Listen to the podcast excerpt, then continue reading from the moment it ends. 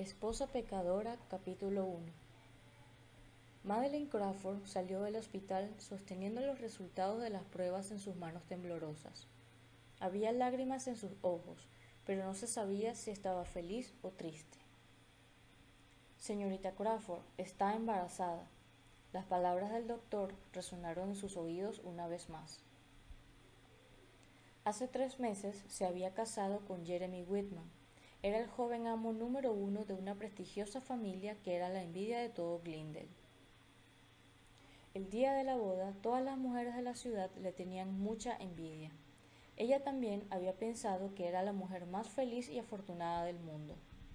Desde que conoció a Jeremy cuando tenía diez años, se había plantado una semilla en su corazón. Para ponerse al nivel de Jeremy y robarle otra mirada entre la multitud, había trabajado duro para mejorarse a sí misma durante los últimos doce años. Ella siempre había sentido que eran de dos mundos diferentes. Ella era como una niña salvaje que creció en las ruinas. ¿Cómo podía tener algún tipo de relación con un hombre como él? Sin embargo, no era seguro si había sido bendecida por Dios o si el Dios del destino estaba jugando con ella. Hace tres meses, ella asistió a la fiesta de cumpleaños de su amiga. A la mañana siguiente, cuando se despertó, vio a Jeremy acostado a su lado. La mancha roja en la sábana prístina parecía extremadamente llamativa. Describía lo que había sucedido entre ella y Jeremy la noche anterior. Antes de que ella pudiera comprender la situación, alguien tocó la puerta, seguido de un grupo de reporteros que bloquearon la salida. No podían esperar para publicar la noticia de que Jeremy había pasado la noche con una mujer misteriosa. Los Whitman eran la familia más distinguida de Glendale. Evidentemente eran una familia aristocrática y tenían reputación literaria. El viejo amo Whitman era un hombre anticuado.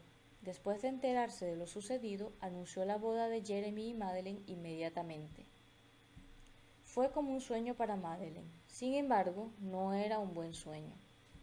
Jeremy no la amaba en lo absoluto, en cambio, la despreciaba, la odiaba, la odiaba por existir y haberlo hecho decepcionar a su amada mujer, Meredith Crawford.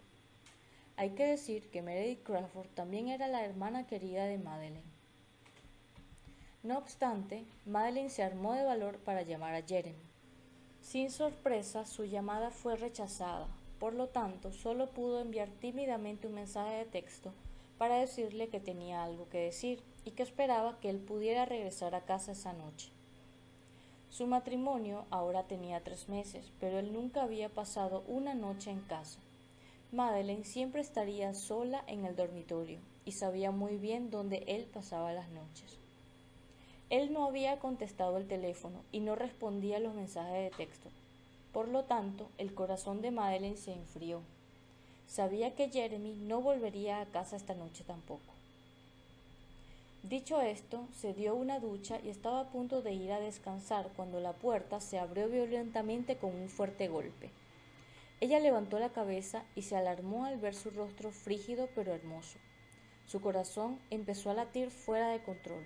Jeremy, estás en casa, dijo con cautela su nombre.